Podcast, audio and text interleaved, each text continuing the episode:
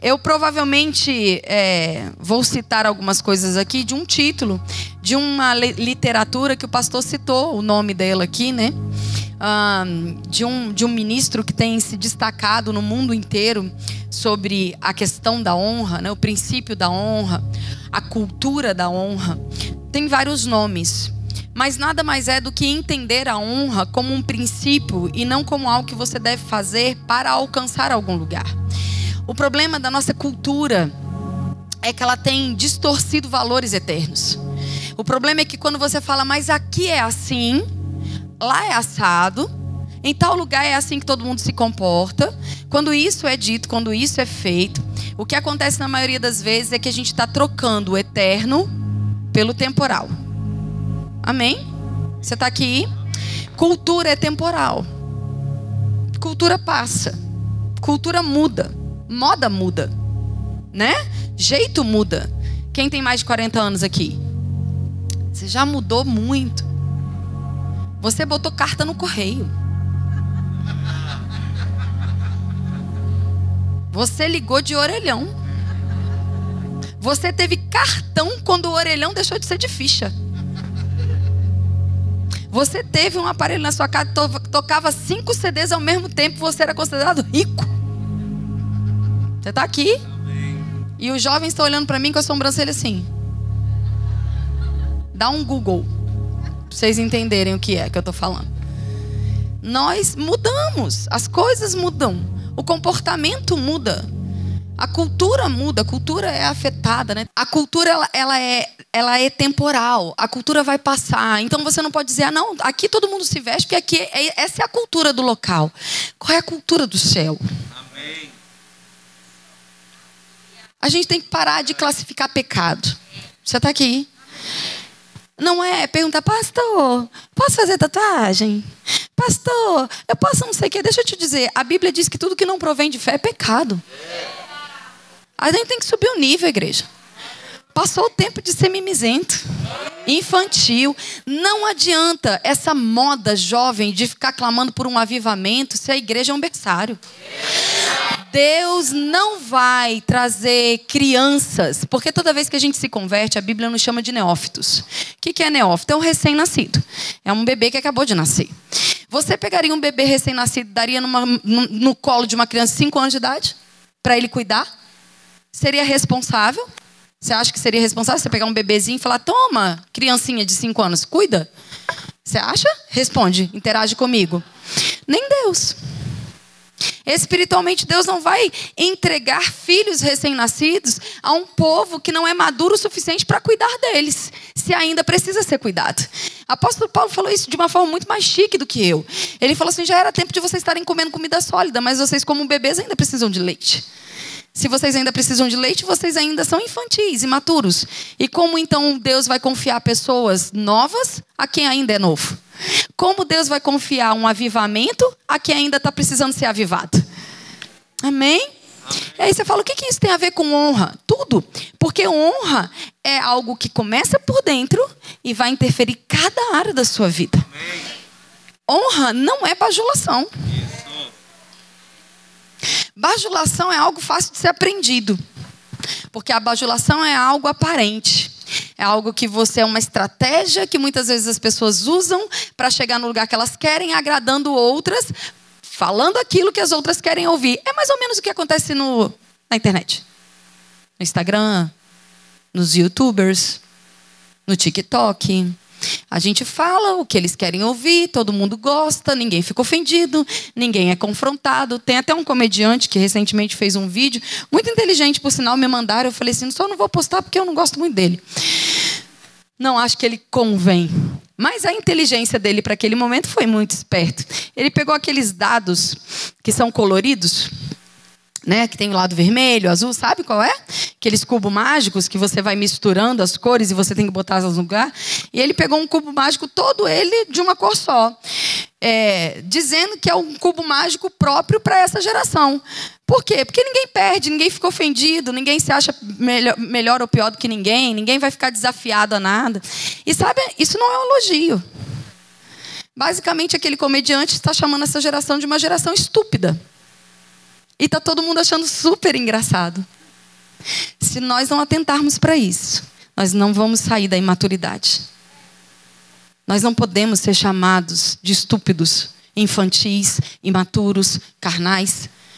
A cultura da honra não permite você ficar num lugar que você já foi tirado. Você foi tirado do império das trevas, não deixa sua mente ficar lá. Tem muito crente, amados, que foi resgatado do império das trevas e transportado para o reino, mas o corpo está no reino e a cabeça está no império. Está vivendo uma vida miserável, presa, fazendo força contra o pecado. Quando a, a questão da honra vem dentro de você, a gente vai estabelecer isso, mas quando você entende o princípio da honra e entender o princípio da honra, me entendam, é estudar mesmo, é compreender isso, não é algo que, ah, eu tenho, eu fulano não tem. Todo mundo vai desenvolver. Amém? Mas na hora que a gente compreende isso, você vai rompendo limites que a sociedade, que a cultura, que o disse-me disse, que o passado dos anos foram inculcando na nossa cabeça. Parece que a gente não é. Meu Deus, coisa chique. Tem uma água diferentona aqui. Calça. Cheguei no maior nível agora. Tô me sentindo Luciano Subirá agora. Tem água de coco para beber. Jesus Cristo. Você é chique. De... Deixa, peraí. Deixa eu honrar, né? Gelada ainda. Céu, nem, nem, nem ninguém. Obrigada, viu, pelo carinho. Vocês estão entendendo? A gente estuda as coisas. E o estudo da palavra, o estudo do princípio, ele vai mudando a nossa forma de pensar. Se a gente não se expõe a isso, a gente só vai pensando e acha que está pensando normal. Acha que está tudo bem. Porque todo mundo tem a necessidade de ser aceito. É difícil você estar no mundo e ser rejeitado.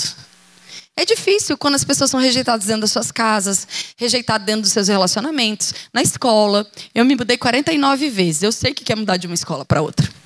Eu sei o que é você chegar e ficar no canto porque você não tem amigo para falar. E aí, qual é a tendência natural? Eu vou me comportar, me vestir, falar como todo mundo, para fazer parte de todo mundo. Mas deixa eu te dizer uma coisa: existe uma novidade na vida de Deus. Ele falou que a gente está aqui, mas a gente não é daqui. Quando a gente deixa de ser estranho, tem alguma coisa muito errada.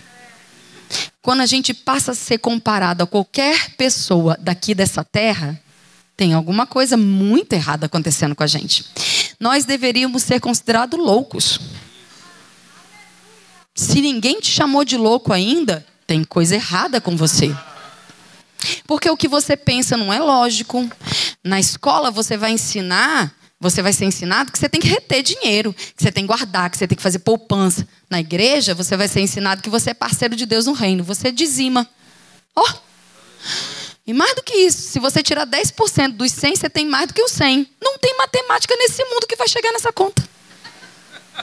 Você tem 100, tira 10, fica com 90, mas você tem mais do que 100. É ou não é verdade? Explica para o matemático. Ele vai falar: Tu é doido. Pronto, tá certinho. Você chegou no nível. Você está aqui? Aí alguém faz algo terrível com você. Você fala: Rapaz, eu tomo uma decisão. Eu vou perdoar essa pessoa. Aí as pessoas falam: Tu é bobo? É, não é justo que você perdoe. Você foi ofendido, você foi humilhado. Você é crente, mas não precisa ser bobo, não. Bobo é o diabo. Porque aquele que não perdoa fica com lixo dentro. Hein? Sabe aqueles lixinhos de pia? Quem é dono de casa sabe, gente. Jovens vai. Você devia saber também. Até uns, uns lixos que fica assim, que você bota o restinho ali da comida, né? Que vai tirando aqueles restinhos de ralo que os adolescentes fazem. Chega, vira o olho. É ou não é verdade? Eu sei, eu sei. E nem foi o Espírito que me revelou, foram os meus olhos mesmo. A Edmund Ray, a esposa do pastor Darren, ela conta algo muito interessante. O pastor Darren é americano e certa vez eles saíram de férias e eles limparam a casa toda, esvaziaram a geladeira. Eles iam passar um mês na casa dos parentes fora nos Estados Unidos.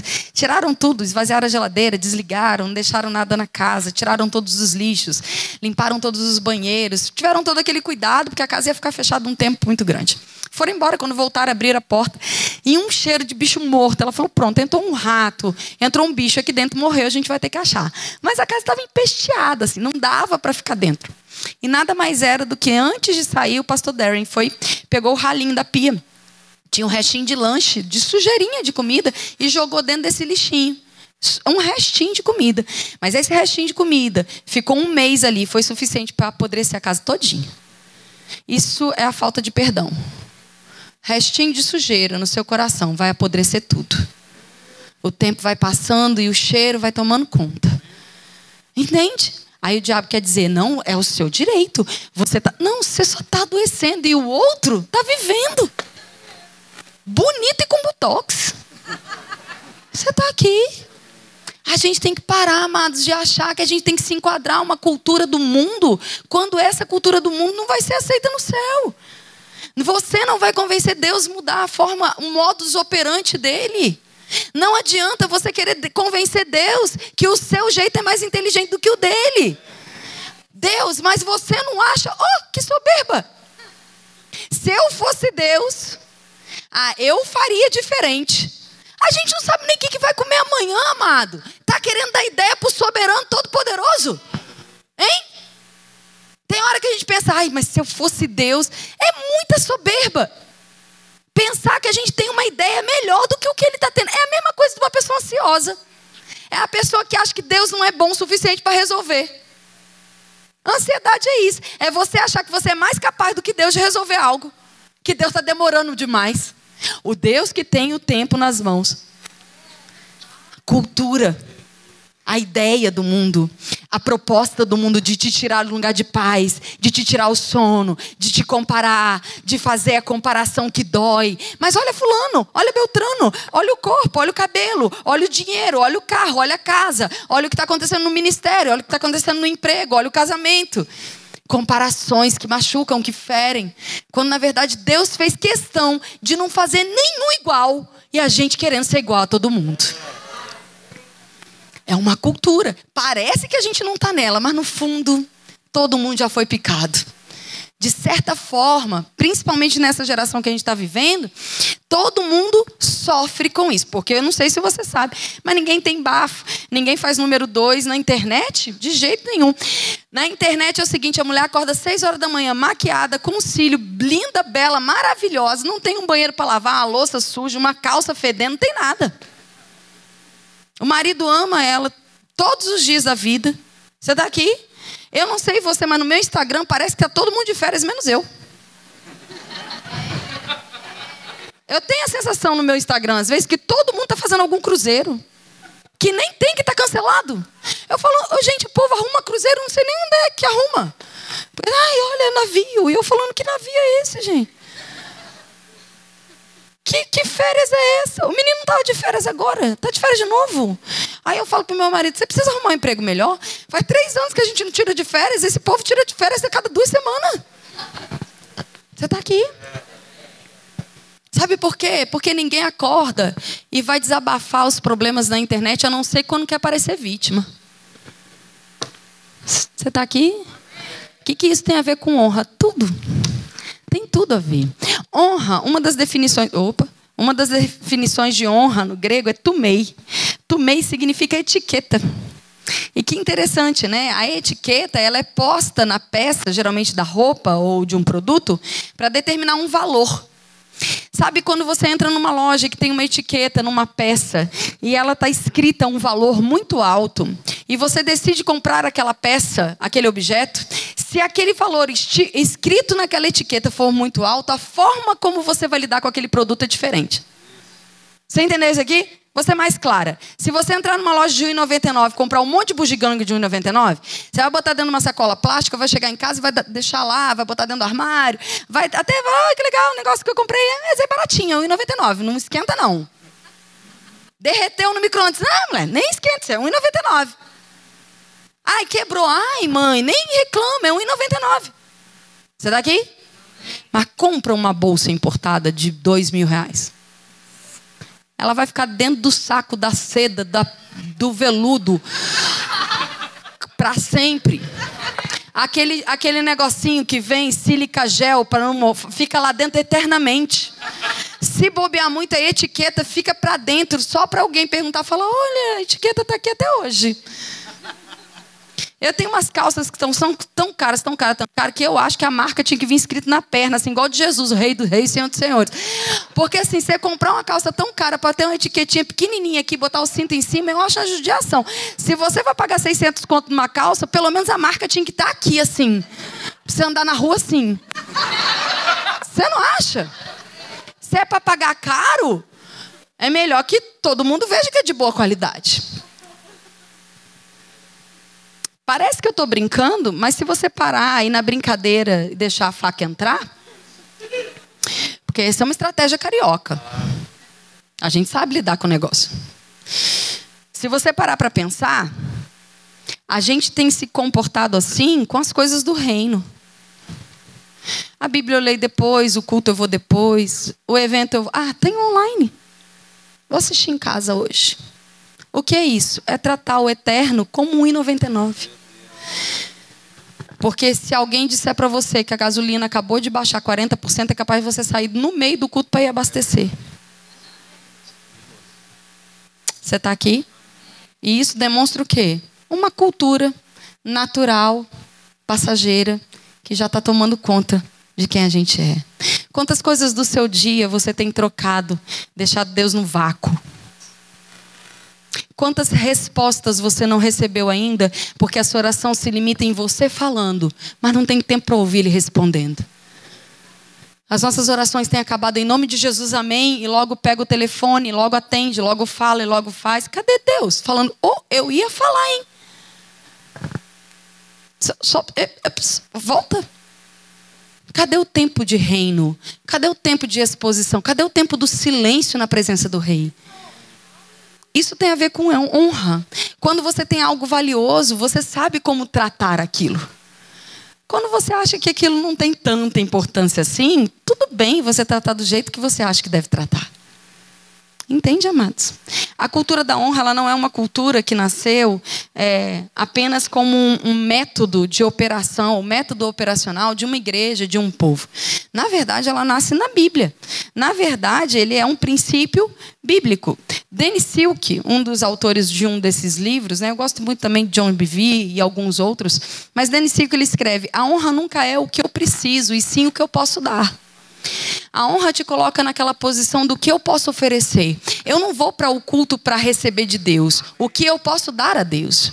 Vocês sabem, eu sei que aqui em Mato Grosso do Sul. Não, não acontece. Mas pelo Brasil, às vezes acontece, sabe, pastor? Um povo que vai na igreja e fala assim: ai, não gostei do louvor hoje. É, o povo acha que é Spotify. Hein? Ai, não gostei das músicas do louvor hoje. Mas você estava indo para quê? Para relaxar no culto? Porque assim, eu acho que as músicas de adoração é para adorar a Deus, não é você. Eu acho. Mas eu sei que não acontece aqui. Mas ó, só tem uma cidade que o povo fica. Ai, mas eu gosto daquela porque é mais. Oi? Como é a história aí do, do coisa? Do sentir? É, é para ele, é para honra dele, é para glória dele. A música você está cantando para adorar ele. Não é para se adorar, não é para se beneficiar. Enquanto você dá, você recebe, porque essa é a natureza, o princípio da cultura de Deus. Todas as vezes que você está oferecendo algo, ele tem algo em troca para te dar, porque é assim que ele é. Ele prefere dar do que receber, mas a nossa cultura não pode ser amada de vir para receber. Porque senão a gente vai acabar religioso, meritocrata. Eu vou fazer na expectativa de Deus me responder diante daquilo que eu fiz. Então eu dou o dízimo dizendo: Ó oh, Deus, eu estou dando dízimo, me prospera. Eu estou erguendo as minhas mãos. Olha para mim, me eleva no meu ministério, me promove. Deus, eu, eu não estou me sentindo bem, eu vou na igreja hoje para ficar melhor. Não, amados, a reunião, a eclésia, a reunião dos santos é para adorar aquilo que ele é, não aquilo que ele pode fazer por mim e por você, porque de fato, em Cristo ele já fez tudo. Nós não temos nada a pedir a Deus, Ele não é devedor de nada. Aquilo que Deus se move, aquilo que Deus se move ao nosso favor é por causa do caráter dele. Ele supre, ele em Cristo já supriu cada uma das nossas necessidades. Não vai suprir um dia. Aleluia. Mas a cultura precisa ser mudada. A cultura do eu quero, eu preciso, eu, eu, eu, eu. Me dá, me alcança, faz para mim, faz por mim, faz em mim. Você está entendendo? Nós passamos por essa, essa enxurrada de canções, de declarações para eu, para eu fazer, para eu crescer, para eu aumentar. Inclusive cantando bobagem. Porque em nenhum momento bíblico Jesus manda você diminuir, muito pelo contrário, ele fala que você faria coisas maiores do que ele fez. Amém. O contexto ali de João é outra coisa, não tem nada a ver com isso. Aí os crentes formados no remo cantando besteira. Quando não me inventa de cantar que a figueira floresça e o dia, pelo amor de Jesus. Figueira é Israel, não tem nada a ver com a igreja. Jesus é o nosso dia, ele já brilhou, ele não está apagando. A sua tribulação nesse mundo nem é sua, nem é constante, você nem mora nela. Amém. Então não tem esse negócio de choro durar uma noite. Isso era uma, profe uma profecia que falava a respeito de um tempo que não tinha esperança, mas nós que temos Cristo temos esperança. A noite foi rompida pelo dia, a luz veio ao mundo e as trevas não puderam com ela. Está em João, capítulo 1. As trevas não puderam com a luz, a luz já veio, a glória já brilhou. A gente não está na noite esperando o dia, o dia já veio. Nem figueira tu é. E se você não sabe, Jesus é a videira verdadeira. E ele floresceu e nós somos os seus ramos. Aquilo que cantamos muitas vezes está influenciado por moda, por cultura, por disco gospel que continua vendendo mais do que a adoração genuína. Manda o povo cantar espontâneo. Me dá dez elogios agora para Deus, sem repetir nenhum. Se você não tem dez características de Deus pelas quais você possa elogiar, você não conhece seu pai. E como é que a gente vai ser guiado por alguém que a gente nem reconhece, nem conhece a voz, e a gente está querendo honrar uns aos outros como se a gente não tem honrado a fonte? Você está aqui, queridos? Amanhã vai ser muito mais divertido.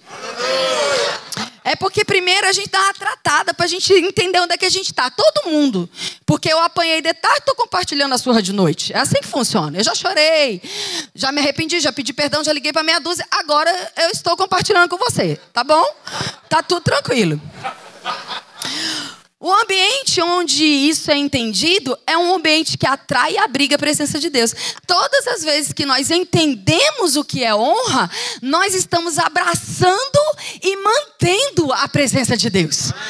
Porque Deus se move em meio a um ambiente de honra. Mas o que é honra? Vamos lá para a Bíblia, senão você vai falar, trouxe uma pregadora lá, não sei onde, nem Bíblia leu. 1 Pedro, vamos lá, 1 Pedro, Pedro capítulo. Eu estou falando de Bíblia o tempo todo, tá? 1 Pedro, capítulo 2, verso 17. Ó, e não fica chocado comigo, não. Que tem gente que fala, ah, eu só acho que não tem necessidade de falar assim. O negócio é o seguinte: se você assiste coisas na internet, vê esses negocinhos tudo, você não tem direito de ficar chocado comigo. É. Relaxa aí. Né não, não? Vamos ser honestos. Porque vê de tudo na Netflix, depois fala. Ah! Me poupa. Vamos crescer. 1 Pedro capítulo 2, verso 17 diz: Tratai todos com honra, amai os irmãos, temei a Deus e honrai o rei. Lascou. Deu ruim. B.O., como a gente chama lá no Rio. Porque se você começar de trás para frente é honre o rei. Tema a Deus, honrar o rei. Aqui ele está falando sobre autoridades. é. Tenha temor a Deus. Os irmãos você tem que amar. Até aqueles que tu não ama. Porque se fosse fácil não era ordem, era pedido. Hum? Tem gente que ama você. Né? Tem um ou outro que gosta. Por que, que a gente não pode gostar dos outros? Para pra pensar no bicho ruim que tu era. Aí tem gente que fala, ai, eu te amo tanto. Se é possível com você, é possível que você faça com outra pessoa também. Que é muito fácil a gente pensar em amar. É de, é, ai, mas eu não amo todo mundo, porque a gente pensa na dificuldade dos outros. Não é assim? É assim ou não é? É para mim é difícil amar fulano porque tem coisas na personalidade que confrontam a minha. Então é difícil. Gente, tá filmando, pastor? Depois edita, ao vivo não, né? Tá ao vivo, aí complica. Não dá, porque aí como é que faz? Mas vamos lá. Fazer sinais, vocês vão me entender. Tá bom? Vou ficar aqui. Tô brincando. Sabe por que é difícil a gente dizer eu amo todo mundo? Porque não é de todo mundo que você gosta. Obrigado. Eh, depois a gente acerta. Tá. É de todo mundo, não é todo mundo que você tem afinidade. Hein? Esse negócio da igreja, falar, igreja não pode ter panelinha. Jesus tinha. Dos doze, ele tirou três para comer junto com ele, para ir nos milagres junto com ele. Afinidade não tem a ver com amor. Afinidade tem a ver com afinidade. Tem gente que vai combinar com você, que gosta das mesmas coisas, que é fácil de conviver. Porque se eu gosto de praia, e, e como é seu nome? Desculpa, Adriana. Adriana detesta areia. Sabe aquelas pessoas que botam o pé na areia e falam, ui, não gosta. Aí, ela, eu adoro café, ela detesta café. Detesta. Eu adoro calor, ela detesta, adora inverno. Eu, como é que a gente vai desenvolver uma comunhão diária sem que uma esteja sempre cedendo em favor da outra? É mais difícil do que, de repente, eu estar com. com eu esqueci seu nome. A Cris, né? Cris. Aí eu tô com a Cris e ela ama a praia, adora areia, adora calor, não sei o quê. É mais fácil a gente ir para os mesmos lugares juntos. Eu posso amar mais a Cris do que a Adriana? Não posso. Entendeu a diferença? O amor é o mesmo. A convivência vai ser mais fácil por afinidade com uma do que com outra. Ficou claro? Amém? às vezes a gente confunde algumas coisas. É mais fácil você ter um nível de intimidade, afinidade com um grupo que concorda com algumas coisas, que tem os mesmos hábitos, que tem as mesmas falas, que tem o mesmo tipo de gosto de você. Porque você vai comer um açaí, você vai com quem gosta de comer açaí? Você está aqui? Eu vi hoje uma coisa muito interessante. Tem loja de donuts espalhada no Mato Grosso do Sul todinho, né? O povo deve gostar. Ou é uma coisa muito esquisita, porque se não gosta, por que, que tem tanta, né? Mas enfim. Sério, tinha muita, assim, na hora que eu abri lá o, o iFood para ver se tinha café, apareceram umas 30 lojas de donuts. Eu falei, gente, é a cidade do donuts. que coisa, né? Aí, vamos supor, vamos sair do culto, vamos comer um donuts. Não, não gosto. E você não gosta? Não, você não gosta. Você vai arrumar alguém que gosta para ir junto contigo. Afinidade. Amor não é isso. Amém? Amor é uma decisão de lidar com as diferenças. Sabendo que você é não é perfeito, o outro também não. Sabendo que nas coisas fundamentais, as nossas diferenças, por exemplo, quando a Adriana. Eu estou supondo, tá, não faço nem ideia, acabei de conhecer a Adriana, então não sei como é que ela é. Mas eu acho que eu estou acertando. Quando a Adriana fala, eu não gosto de calor, eu gosto mais de frio, eu falo, eu gosto mais de praia do que de frio, supondo aqui, chega um momento da nossa convivência que ela fala assim: quem sabe em julho, então você não vem comigo para tal lugar e no verão eu vou com você para tal lugar. O que é isso? É uma decisão de amor. Eu estou abrindo mão de algo que eu gosto para ter a convivência dela comigo. O que é isso? É o próximo nível. É quando eu não coloco relacionamento baseado apenas naquilo que me agrada. Mas é comum um relacionamento começar por afinidades. Amém. Ou até mesmo por propósito. Tem gente que você vai trazer para perto justamente porque é diferente demais e precisa ficar mais parecido. Foi mais ou menos o que Jesus fez com Pedro.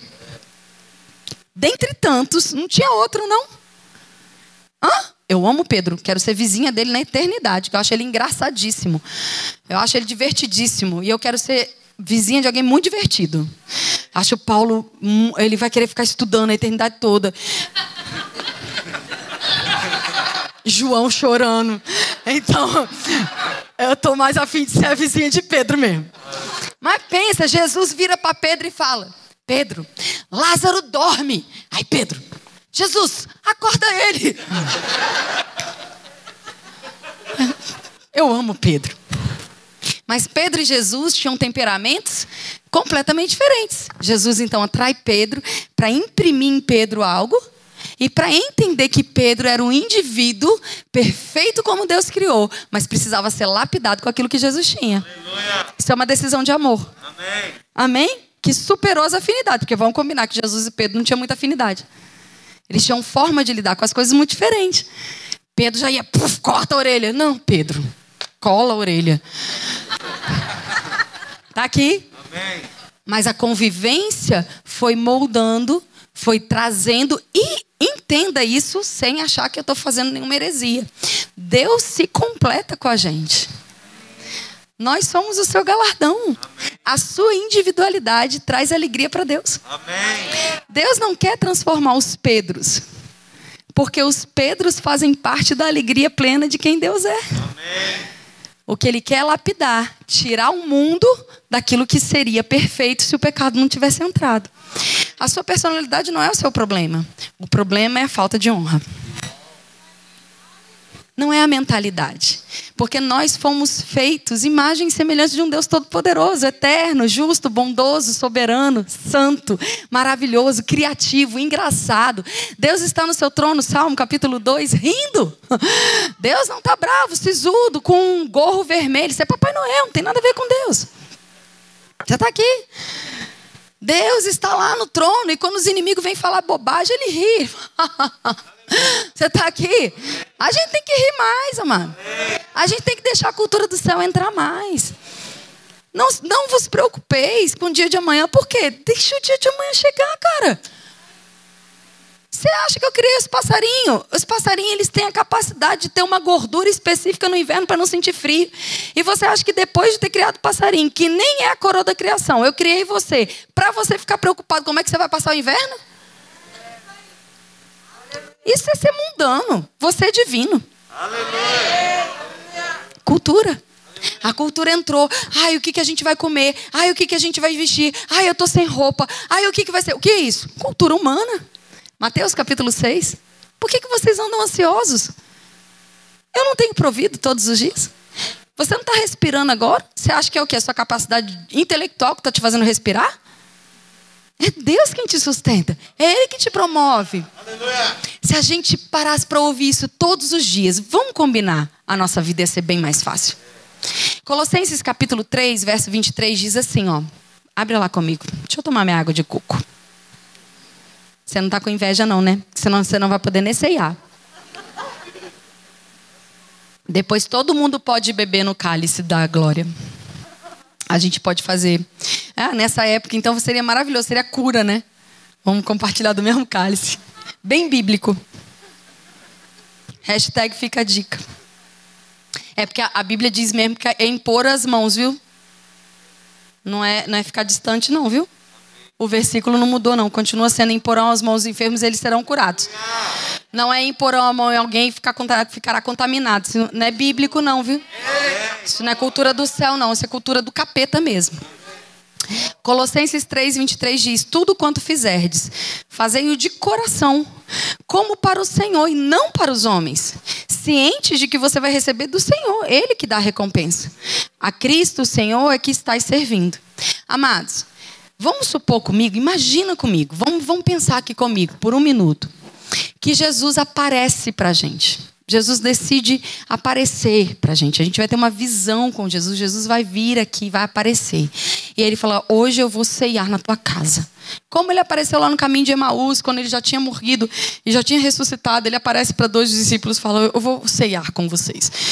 Imagina você aqui, o culto está acabando, aí você vai ali no corredor, pá, Jesus está ali. Aí ele fala: Vim aqui te visitar e eu vou entrar na sua casa hoje. Como é que está a sua casa? Para receber Jesus. Para para pensar no teu quarto, o guarda-roupa. Se Jesus pedisse para usar o teu banheiro, tá dando pânico? Hum? Tá dando aquele desespero santo?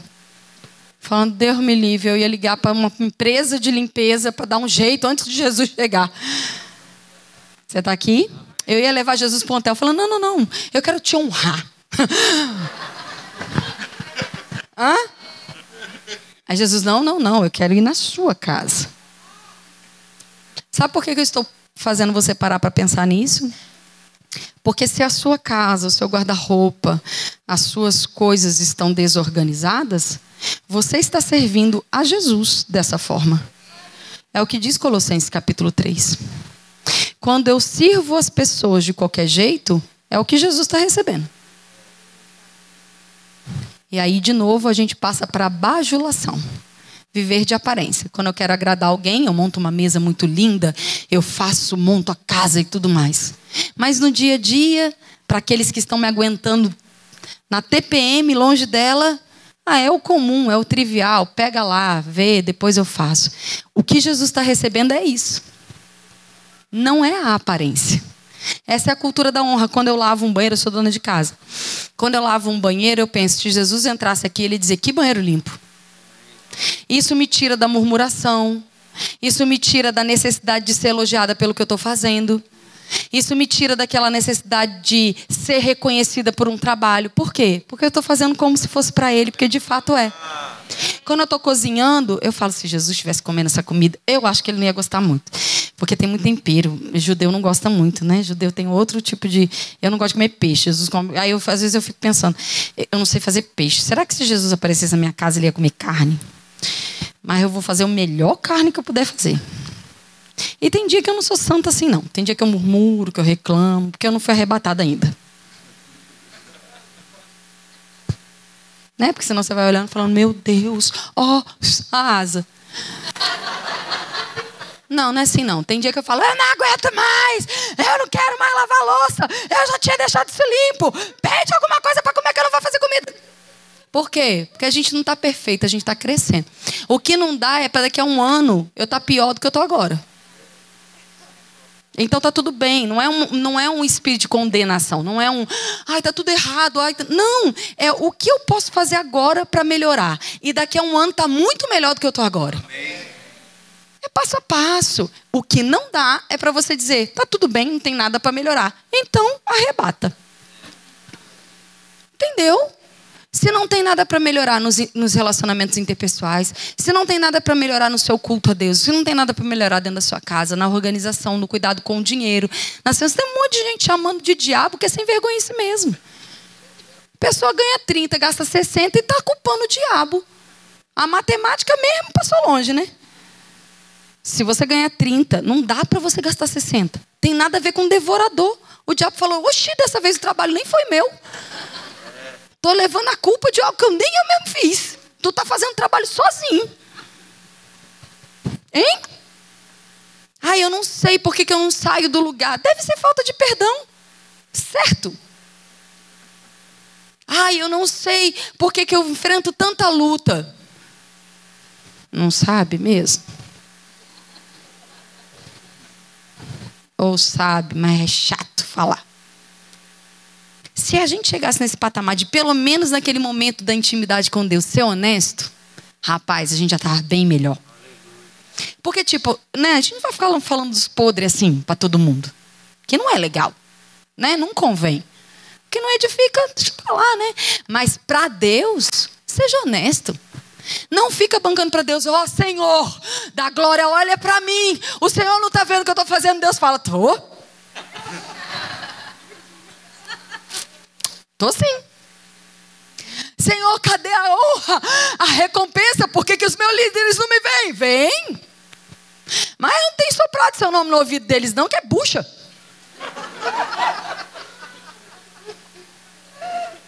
É simples, amado. Deus não é alguém que vai brincar com a igreja dele. E tem muita gente que começa bem, mas no meio do caminho sai do caminho. E aí a longanimidade de Deus dá toda oportunidade de mudança, mas chega uma hora que, ó, tá aqui.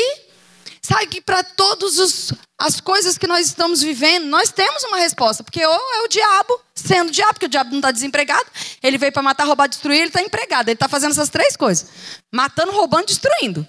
Mas tem muita tempestade que é a gente que está fazendo. Porque para Deus não tem tempo, para todo o resto se você não tiver tempo para orar, você vai ter que ter tempo para consertar a bagunça pela falta de oração. É fato. Eu já vivi isso, você também? Todas as vezes que eu não orei para tomar uma decisão, eu tive que lidar com o estrago que aconteceu. Ou seja, o tempo foi embora do mesmo jeito. A saúde foi tomada do mesmo jeito. A saúde emocional foi requisitada do mesmo jeito. Do mesmo jeito, não. De fato, se eu tivesse orado, muito provavelmente eu nem estava enfrentando aquilo. A gente quer resolver, quer dar uma de Sara. Quer inventar alguém para fazer aquilo que você ouviu que Deus disse. É por causa disso, amados, que a gente está vendo guerra e rumor de guerra até hoje. Você está aqui.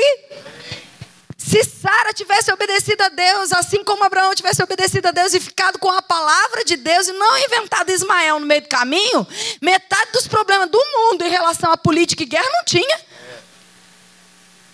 Porque Deus falou um negócio e falou assim: ah, vou dar ajuda. Deus tem um ajudador, o nome dele é Espírito Santo, não você. E é justamente por isso que o ajudador veio habitar dentro de mim e de você, porque nós não somos capazes de nos ajudarmos a nós mesmos. Nós precisamos da ajuda celestial. Nós precisamos ser guiados pelo Espírito. Você está aqui? Amém. Eu tenho um diagrama, eu acabei não passando, mas eu tento passar de hoje para amanhã, para amanhã você visualizar.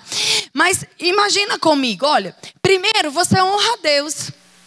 Deus deve ser honrado pela sua vida. O que você veste, o que você vê, o que você fala, como você se comporta, com quem você anda, é a forma que você tem de demonstrar para Deus o valor que Ele tem na sua vida. O que é isso? É honra. Quando você está fazendo aquilo que Deus ordenou que você faça, você está honrando a Deus. Quando Eva fez o contrário, quando Eva e Adão fizeram o contrário daquilo que Deus ordenou, eles desonraram a Deus. Amém, queridos? Amanhã eu vou falar um pouco sobre a desonra que as pessoas tiveram com Jesus e por que elas não puderam alcançar tudo aquilo que era prometido para elas. A desonra gera um muro de separação. A desonra é um impedimento da manifestação gloriosa de Deus. Se nós não temos visto milagres e sinais, como a Bíblia diz, está faltando honra. Nós sempre podemos fazer melhor. Pensa agora. Se você tivesse que. É, é, eu vou dar um exemplo aqui aleatório, ok? Bem aleatório. Mas se você tivesse que receber a última pessoa que foi na sua casa se você tivesse que receber ela amanhã, como você poderia fazer melhor do que você fez da última vez? Nós sempre podemos fazer melhor. Como você pode fazer melhor o resumo que você fez? Como você pode escrever melhor o texto que você escreveu? Como você pode colocar a toalha molhada melhor no box? Não custa. Fede se ficar de qualquer jeito. Tá aqui. É só esticar. É só fazer assim. Não é para fazer assim. É um desabafo. Você honra a Deus com os seus dízimos. Você honra a Deus com as suas mãos erguidas. A Bíblia diz lá em Salmos que as mãos erguidas é como o sacrifício de Jesus na hora da cruz. Quando você está erguendo as mãos, o seu corpo não vai querer fazer isso. Ele vai cansar de ficar com a mão para cima. Você vai começar a fazer assim. né? A gente começa a erguer suas mãos bem alto, aí depois vai fazendo. Porque o corpo ele vai estar sempre puxando você para um ambiente confortável. Mas se você tiver como eu, desejando emagrecer 153 quilos, e o professor falar, vai joga na parede de novo, na parede de novo, na parede de novo, você estiver pensando, no próximo verão eu preciso entrar numa coisa que não seja uma burca para eu ir na praia, você vai jogar um negócio, você está rindo, mas é verdade. Você vai jogar um negócio na parede 153 vezes até o seu braço quase cair. No dia seguinte você está andando assim. Por quê? Porque tem honra, tem interesse envolvido, teve dinheiro envolvido. Sabe por que, que o voluntariado no Brasil é tão difícil? De uma forma geral, não é só dentro da igreja. O voluntariado é muito difícil, porque se não tem nada envolvido em troca, então eu faço o que dá. Lembrando que eu estou servindo a Deus como eu estou servindo uns aos outros. Quando eu sou voluntário, eu não estou nem aí para horário, eu faço a coisa de qualquer jeito. Tá bom, não tem que reclamar, tá de graça. Você está aqui? Quantas pessoas têm dito, não dá para cobrar, é voluntário. Como não dá para cobrar? Você não é voluntário, você é devedor. Amém. Amém, amém, amém. Quando você está doando algo, Na verdade, você está respondendo algo que já foi te dado. Aonde você estaria se não fosse o amor e a bondade de Deus? Olha o que Deus fez com a sua vida. Olha o que Deus fez com a sua família. Olha de onde Ele te tirou. Você realmente acha que Deus ainda te deve algo? Quando você está voluntariamente servindo ao reino, é um privilégio. E você deveria se comportar como um ministro. Amém. Você está entendendo? É uma cultura. E o que, que eu vou ganhar? Esses dias, amados, eu fiquei tão irado. Tem algumas pessoas aí que me seguem na rede social. Eu acho que está gravando, né? Esqueci. Vai dar ruim, mas eu vou falar do mesmo jeito. Vim aqui para falar, né? Depois eu me viro. Mas eu, eu, tenho um, eu tenho um trabalho de todos os dias eu faço um manancial, um, compartilho a palavra. Essa é a ideia, de usar as redes sociais para propagar o evangelho e para desmistificar algumas coisas na área civil, política, etc. E minha, eu acabei de participar de um projeto, eu fui uma comentarista de uma das Bíblias, chamada Bíblia de Toda Mulher. Eu fui uma das mulheres que comentou uma Bíblia. E eu estou muito feliz com isso. É muito honroso você participar de um comentário bíblico. Eu nunca podia imaginar isso em toda a minha vida, né? E essa semana minha filha falou: mãe, é, a, a editora nos mandou quatro Bíblias de presente, porque nós participamos do projeto e a gente comprou as outras para revender. E a Ana, minha filha mais velha, mais nova, mais velha, ela é mais nova, mas ela é velha. Entendeu o que eu quis dizer? Ela falou para mim, mãe, por que, que a gente não sorteia as Bíblias? Porque assim, você não vai ficar com quatro Bíblias, todo mundo aqui já tem Bíblia. E era legal, era a oportunidade do pessoal entender o projeto e tudo mais. Rapaz. Aí eu fui cheia de boas intenções. Fiz uma live toda bonita. Mostrei as Bíblias e falei: olha, se você vier aqui e marcar seu nome, a gente vai sortear quatro Bíblias, toda inocente. Nunca em 10 anos, fazendo manancial todos os dias. Eu fiz manancial essa semana com meu filho operado, dentro de um hospital, com 30 pontos na barriga. Nunca passou de 200 comentários. Nunca. Tem mais de 3 mil agora. Dá raiva tão grande que a minha mãe está falando da Bíblia para ninguém. Foi. Estou desabafando mesmo. Porque sabe o que, que me revelou? Que aquilo que eu estou dando há 10 anos, parece que ninguém está recebendo nada. Porque você sabe que quando você comenta algo na internet, você está devolvendo para aquela pessoa uma visualização para que mais pessoas sejam alcançadas. Aí eu fico lá, se você tem sido abençoado, comenta, meu filho, que senão eu vou ser cancelado desse negócio.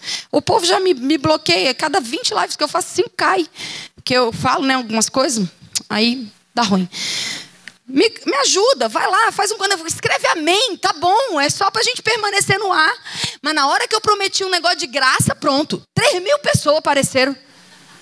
Eu falei, uai, e o que, que vocês estão recebendo em 10 anos?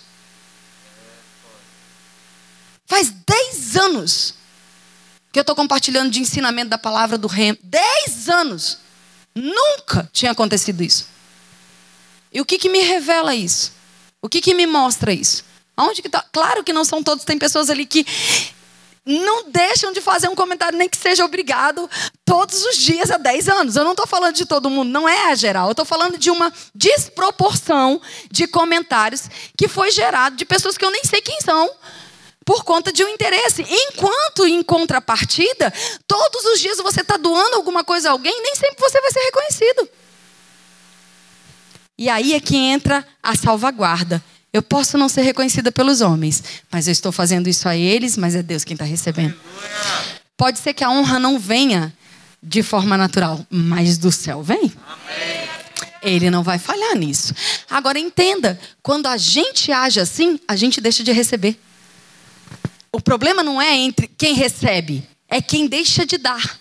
Por isso que a Bíblia diz que a melhor coisa é dar do que receber, porque quem está dando é quem está ganhando, não é quem está recebendo. Entende como isso é difícil? Por quê? Porque o mundo fala, melhor coisa é você receber. Se você está participando de, uma, de um presente, de uma um sorteio e você ganha, você ganhou. E os outros perderam. Não é assim que a gente vê a vida inteira. Chegou em primeiro lugar, você ganhou. Só que no reino não tem primeiro lugar. O primeiro lugar é dele. Ninguém vai ocupar esse lugar que é dele. Nós não estamos competindo uns com os outros. Nós não estamos competindo posições de pódio. A única pessoa que pode Deixar você perder é você mesmo. E coisa triste é correr sozinho e perder para você mesmo.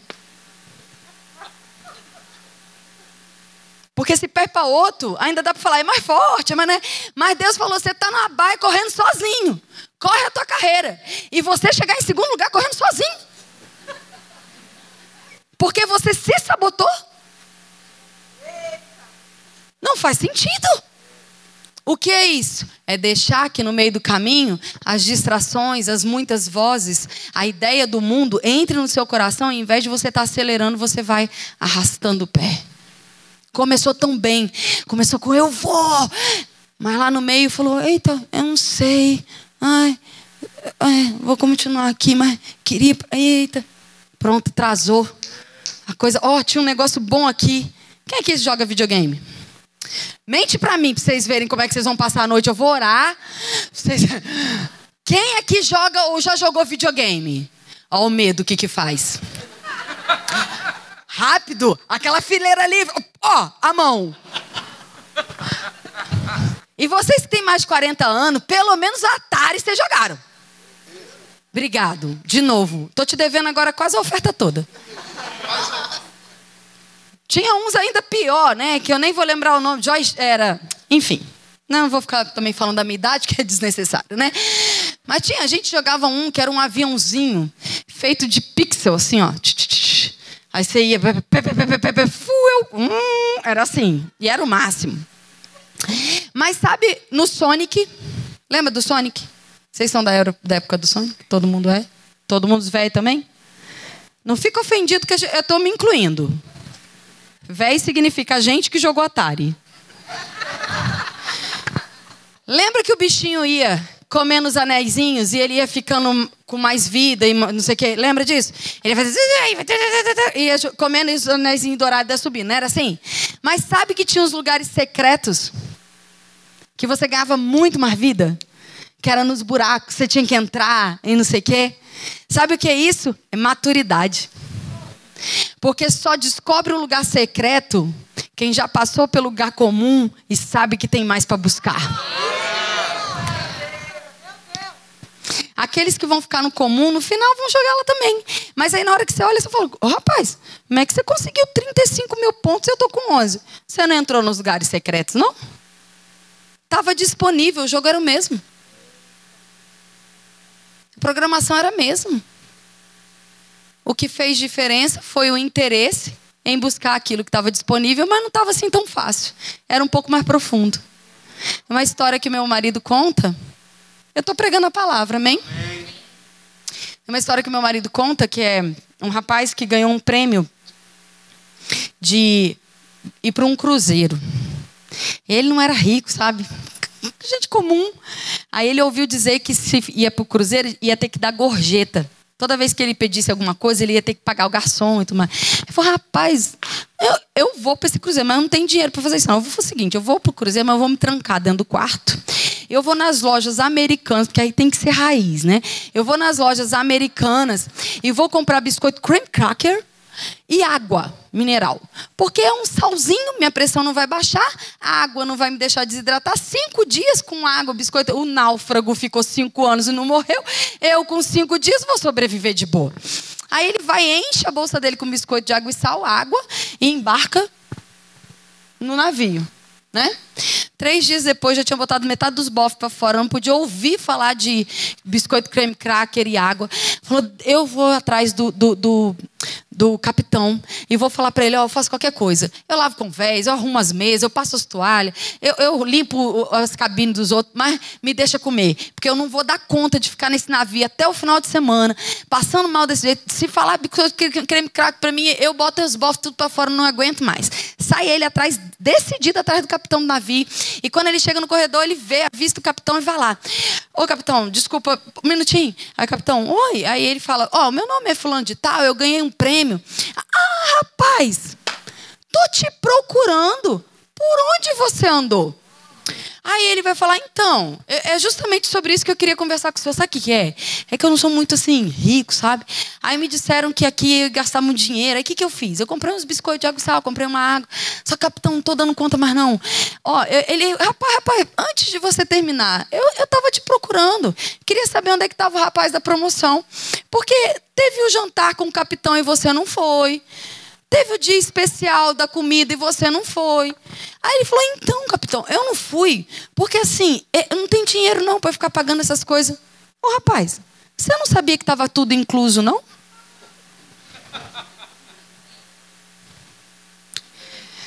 Ó, o capitão. Ô rapaz, você não sabia que estava tudo incluso, não? Ó, rapaz.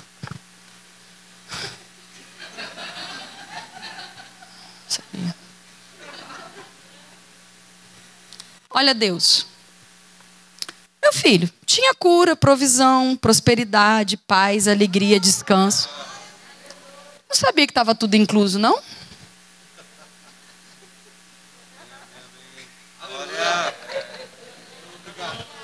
Estava incluso no pacote. Quando Jesus morreu, foi o pacote foi completo. Agora, você leu o que estava escrito no contrato? Ah, não, não li. Eu só ouvi os meus amigos dizendo que era assim. Pois é. Você viveu uma vida miserável quando você tinha tudo. Você podia ter participado de todas as refeições. Não precisava ter passado necessidade, não. Estava pago. Você está aqui? Se eu não honro a Deus, tendo tempo com Ele através da Sua palavra, eu nunca vou conseguir honrar de fato um ao outro porque a ordem é essa. Eu vou passar para vocês, eu tinha separado 150 coisas, já acabou meu tempo. Mas honra a Deus. Se eu honro a Deus, eu como filho vou honrar meu pai e minha mãe. Porque eu não tenho como ter uma natureza de honrar a Deus e desonrar aqueles que me deram a oportunidade de estar vivo. É uma coisa impossível. Eu não vou chamar minha mãe e meu pai de cara. Eu não vou dizer, mas não é assim que eu penso, não é assim que eu faço você não manda em mim, ou coisas assim. Porque isso é uma afronta, isso é falta de vergonha na cara, isso é desonra. E ninguém que trata pai e mãe desse jeito está honrando a Deus. Porque a Bíblia diz: se você diz que ama a Deus, que você não vê, e faz isso com seu irmão, você nem ama a Deus, nem crente tu é. O João dá uma, fala mais bonito, mas resumindo é isso aí.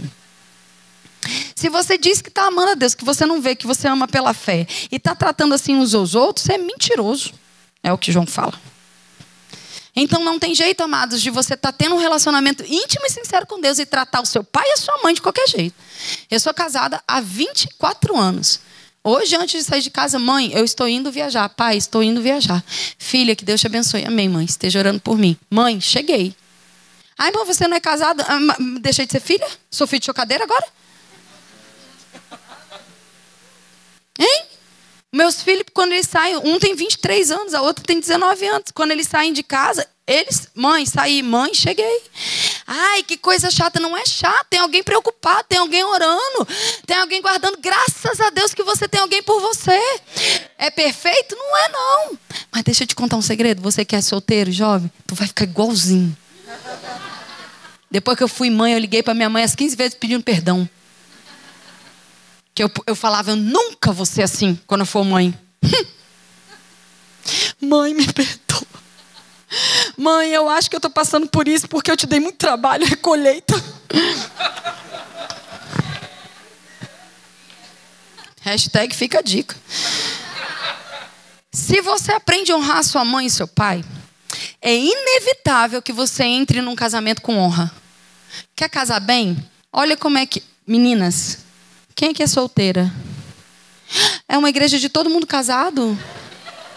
Não, em nome de Jesus, toda mentira que caia por terra. Quem é solteira? Levante a mão, adultas e jovens, obrigada. Não, tá todo mundo com a mão levantada com aquele negócio que eu falei da honra, ó. Levanta a mão mais alto que você puder. Deixa eu te dar uma dica: não casa com um menino que trata a mãe de forma desrespeitosa. Se ele não consegue tratar a mãe de forma respeitosa, não vai ser você que ele vai tratar bem. Tá aqui? Menino solteiro, levanta a mão. não casa com mulher desrespeitosa que se oferece para qualquer um. Porque se ela está sendo oferecida para qualquer um, ela não está dando valor para ela. Você acha que ela vai dar valor para você? Mulher que expõe, parece carne de açougue, sabe? Pendurada no gancho, se oferecendo para qualquer um. Carne boa é embalada a vácuo. Tem selo. Não fica exposta em gancho para qualquer um ver, não. Você está aqui? Se você não observa isso antes, depois para tratar, meu amigo. É muito gabinete, muito joelho, muita Cassiane na sua vida, cantando. Vai chorando, geme e chora. Tô dizendo, quem é casado aqui? Que pode dar um amém comigo? Obrigado pela sinceridade. Eu casei bem, sabe por quê? Eu olhava para o meu marido e ele tratava a mãe e o pai dele com muito respeito. Ainda trata, mas meu sogro é, já, é, já está com o Senhor. Minha mãe falava: ele é um homem bom, filha, porque olha como é que ele, ele cuida da família dele. E sabe o que o meu marido é? Um homem honroso, que cuida de mim, que cuida dos filhos, que a prioridade é a sua casa. Porque é um princípio de honra. E aí, quando você está num casamento onde um honra o outro, desde criança o filho cresce dentro dessa cultura e o que, que ele vai fazer? Ele vai honrar. Então a gente montou um diagrama. Nós honramos a Deus, porque eu honro a Deus, eu honro meu pai e minha mãe, é um mandamento com promessa. Então os meus dias vão sendo longos e prósperos. Então eu começo a observar aqueles que andam debaixo dessa honra e eu me associo com eles, através de alianças, amizades, casamento. E aí dentro desse ambiente eu gero uma família que vai crescer dentro desse ambiente, naturalmente vai reproduzir a honra a Deus. E se está honrando a Deus, vai honrar o pai e a mãe. Se está honrando o pai e a mãe, vai honrar uns aos outros. Amém. Você está entendendo? É um ciclo de honra. Quer dizer, mas eu não estou vivendo isso, não. Eu estou vivendo uma fase muito difícil. Eu estou vivendo uma fase de desonra, de falta de respeito. Eu estou vivendo uma fase que eu rompi com relacionamentos. Sabe o que é mais maravilhoso em Deus? Que você pode recomeçar hoje mesmo. Aleluia. Não há nada quebrado que Deus não tenha o poder de restaurar. Não há nada que tenha azedado que Ele não tenha o poder de fazer de novo. Não tem nada que tenha se desgastado que Deus não pode fazer como se fosse novinho em folha. Não tem nada que você possa ter sido ofendido que não tenha um poder em Deus para você liberar perdão, deixando as coisas que para trás ficam e seguindo para uma nova vida em Deus. Mas eu não tenho tratado bem os meus pais, eu não sou tratada bem pelos meus pais, pelo meu marido, pelo é, hoje é o tempo. Lembra? Não vai ser assim. Amanhã você não está vivendo uma vida perfeita. É um processo. Mas você pode começar hoje. Às vezes, amados, tudo que a gente precisa é de um simples telefonema dizendo: só estou ligando para dizer que eu te amo. Provavelmente a pessoa do lado de lá vai dizer: o que, que você está querendo? Porque a cultura é de: se eu não tenho nada para receber, então eu não dou nada em troca. Mas nós somos o povo que vai mudar a cultura. Amém? Nós damos porque entendemos que já recebemos, não para recebermos. E para terminar, 1 João capítulo 2, versos 7 a 11, diz assim: 1 João capítulo 2, eu ainda ia estudar com vocês Efésios capítulo 5, capítulo 6, mas a gente vai ter outros momentos. Amém? 1 João capítulo 2, versos 7 a 11, senão a gente vai fazer vigília, né? né campa dentro. Ó, faz de novo para ver se eu não fico.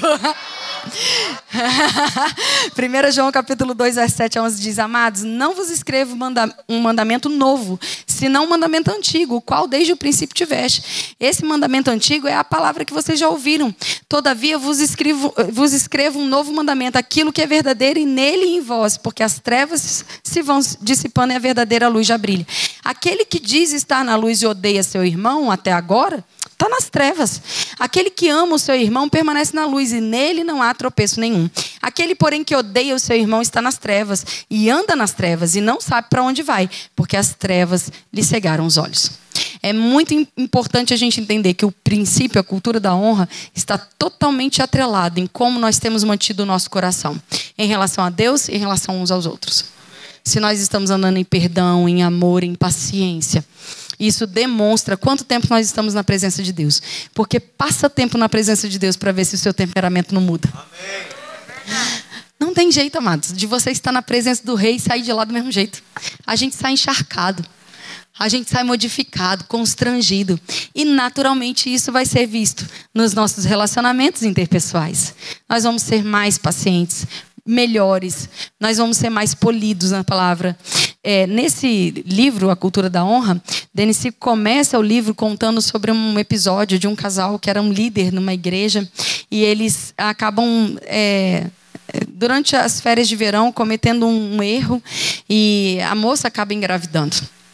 E eles vão lá para dentro do gabinete do pastor e ele questiona eles: O que vocês fizeram de errado? Rapidamente eles falaram: Você sabe, ela está grávida. Ele falou: Não, esse não é o erro. O problema não está aí. Porque você se arrepende de ter namorado com ela? Aí ele estava naquela encruzilhada. Se eu, faço que, se eu falo que sim, eu perco a mulher. Se eu falo que não, eu perco o pastor. O que, que eu falo? Porque o problema não é arrependimento de você ter tido um relacionamento que você ama aquela pessoa e você estava prestes a casar. Esse não é a raiz do problema. O problema é que eles desonraram a Deus, fazendo algo que eles sabiam que não podia. Eles foram rebeldes e cruéis com algo que lhes foi confiado. Enquanto essa resposta não vem nos lábios, você está terceirizando a culpa. Você está dizendo para Deus: foi a mulher que você me deu, foi a serpente que me enganou. A gente não está assumindo um papel de eu preciso mudar isso. E enquanto esse confronto com Deus não é feito, a gente não cresce. Porque a gente precisa dar nome para as coisas. Eu tô com inveja. É o nome do negócio. Eu queria ter o que o outro tem, isso está errado. Eu preciso mudar meu coração. Por que, que eu estou querendo isso? Por que, que eu estou com esse desejo? Por que, que eu estou com esse sentimento? Se confronta. Seja honesto com os sentimentos para que você possa identificar, arrancar com a mão, tirar de dentro. Falar, mundo, você não tem espaço em mim. Essa cultura não vai tomar conta da minha mente, da minha vida, do meu ser, do propósito de Deus na minha vida. Eu decido romper com isso. Eu decido entrar num novo tempo da minha vida. Deus tem promessas, amados, mas Deus também tinha promessa para o povo do deserto, só dois entraram. A promessa de Deus está atrelado à nossa obediência, não aquilo que ele diz. Aquilo que ele diz, ele vai cumprir cumprir, mas ele pode cumprir na vida de um povo inteiro ou só de dois. Não dependeu do que Deus falou, dependeu do que o homem fez com o que Deus falou. Eu sei que Deus tem liberado promessas e falas sobre a sua vida, mas só vai acontecer se você concordar com Deus. Não é fazer Deus concordar com você. Concorde com o Espírito. Concorde com a mudança. Para de ser resistente às coisas que você sabe que está na hora de crescer e romper. E eu não estou falando de imaturidade de idade. Porque você pode ser novo e muito maduro, ou ser mais velho e ainda estar lidando com essas coisas. Eu estou falando sobre uma posição espiritual de rompimento. Você pode ter 70 anos e precisa romper. Você pode ter 10 anos e está precisando romper. Eu estou falando sobre aquela coisa que você precisa dar o basta de falar, é o meu jeito. Você já viu morto ter jeito? A Bíblia diz que no dia que você aceitou Jesus, você morreu para você mesmo. E se você morreu para você mesmo, não é mais o seu jeito, é o jeito de Cristo em você. É a mente de Cristo em você. Se a gente fica se escondendo, ai, se quiser gostar de mim, o meu corpo, minhas regras. Você nem é dono do seu corpo. O dono do seu corpo é o seu Senhor. Devia ser dono do corpo, da mente, do pensar, do falar, do agir, como a Bíblia diz. Ai, mas eu sou, você sabe, me conhece. Não, não conhece, você não nasceu agora há pouco? Eu conheci um defunto que morreu, que falou que aquela vida não prestava. Aí Deus te fez de novo. Eu quero conhecer a vida nova. Se a vida velha fosse boa, não precisava tu ter nascido de novo. Você está aqui, amado. A gente tem que parar com isso. Isso é mundo entrando na igreja. Me respeita, porque esse é o meu jeito. Se quiser me amar, vai ter que me amar do jeito que eu sou. Pois bem, Deus, que é Deus, olhou para você e falou: para te amar, eu vou te fazer nascer de novo, que desse jeito não presta, não. Não foi? A primeira coisa que Deus fez quando você aceitou Jesus foi acabar com a velha natureza e te dar uma novinha. Isso.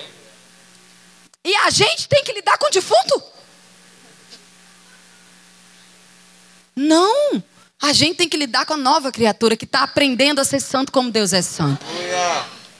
Sabe que tem crente que diz que santo é só Deus? Rasgou a Bíblia. Porque a Bíblia diz ser de santos porque eu sou santo. Ah, perdoar só Deus perdoa. Mas a Bíblia está dizendo, ande em perdão, porque é assim que tem que ser. Se você não perdoa os seus inimigos, a gente ora assim. Jesus diz: quando estiverem orando, orem. Pai, nos perdoe, como nós temos perdoado os nossos inimigos. Hein? Que oração, hein? Você nunca parou para pensar nisso. Você atrelou o perdão de Deus para você no mesmo nível que você tem andado em perdão. Amém. Uau! Melhor perdoar geral. Você está aqui. Tem muita coisa, amado, que a gente pensa que a gente está no nível superior, mas a gente vai olhar e falar: rapaz, é um monte de mundo que eu estou precisando tirar.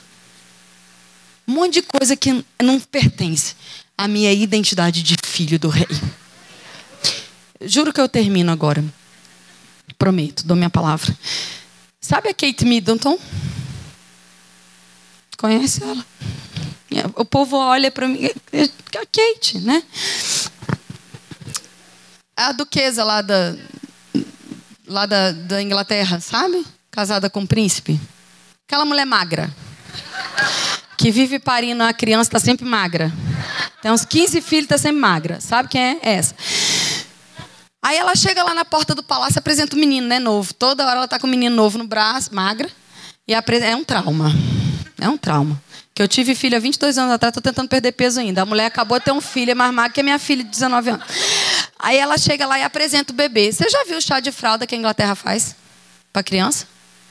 Já viu nos portões da rainha várias fraldas Pampers assim? Nunca viu? É porque não tem. A criança é filho de rei, ela já nasce suprida. Você acha que Kate dorme? Kate é porque a gente é íntima.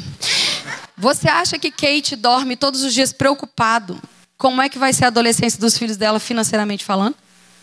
Ai meu Deus, esses mini três, pai, três, o mundo em crise. Será que dá para aproveitar a roupa do mais velho para o mais novo? Aí vai ela falar com Elizabeth, a eterna. Bebel, tô aqui pensando. Mulher, as coisas estão tão caras. E se a gente desse um pulinho no Paraguai? Pega teu jatinho. Sabe por que, que você ri? Porque não faz sentido. Espiritualmente falando, eu sei que naturalmente falando nós ainda temos muitas coisas para ajustar, mas espiritualmente falando, é assim que você é, filho de Deus, filho do rei. No dia que você nasceu de novo, a Bíblia diz que ele te deu um novo nome, que nem é o que você se chama aqui na terra. A Bíblia diz que ele te vestiu com uma roupa eterna, que ele te supriu naquele dia com tudo. Sabe que Deus não está preocupado com o seu amanhã, porque ele é o seu supridor e como rei, o reino dele está bem abastecido. Quando ele te apresentou falando, olha, ele acabou de nascer, ele é meu filho, ele é minha filha. Ele não estava pedindo ajuda para te criar, porque ele tem todo o suprimento. Você está aqui. Deus não está dizendo, a igreja está crescendo muito, hein? Bora mandar Jesus logo para acabar com isso, porque como é que a gente vai lidar com esse tanto de filho? Isso significa que você não precisa ter inveja, porque Deus tem fonte inesgotável. Se Ele está dando para mim, Ele vai dar para você também. Quando você se entristece porque seu irmão recebeu alguma coisa, você está impedindo a bênção de chegar até você, porque Deus não está com escassez de bênção. Lembra Jairo? Senhor, minha filha. Jairo, eu vou na tua casa, a gente vai resolver o problema. Uau! Bora, bora. Vem Jesus. Aí uma mulher entra no meio do caminho. Pá! Segura na roupa de Jesus. Jesus para. Aí Jairo,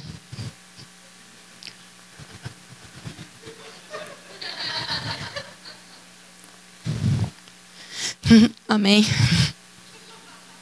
Não, quem foi que me tocou, Pedro? Senhor, uma multidão. Bora. Tem uma galera te, te aperreando aqui. Não, mas alguém me tocou diferente. Jairo.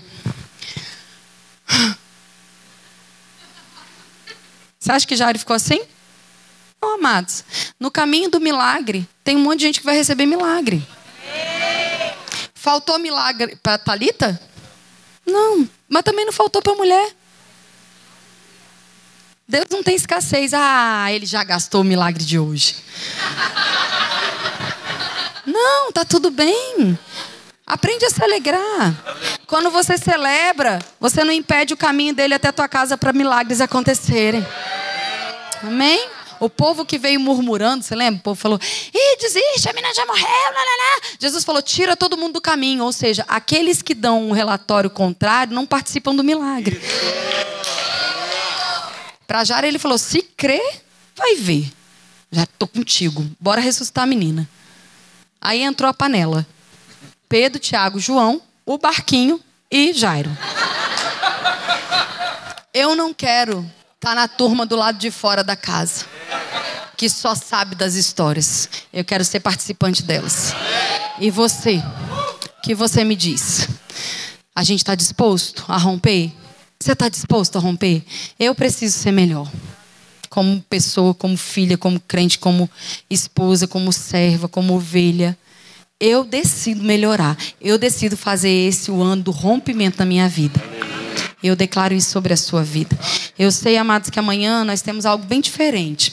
Mas eu tinha uma nota muito clara que a gente precisava se situar. Sabe? Aquele momento de você falar: deixa eu, deixa eu sondar meu coração. Deixa eu ajustar as coisas aqui. Porque eu quero que você venha amanhã, de manhã, para você receber muito. E à noite, Deus vai derramar. Gera expectativa. Porque quando o nosso coração se ajusta, nada impede a glória de se manifestar.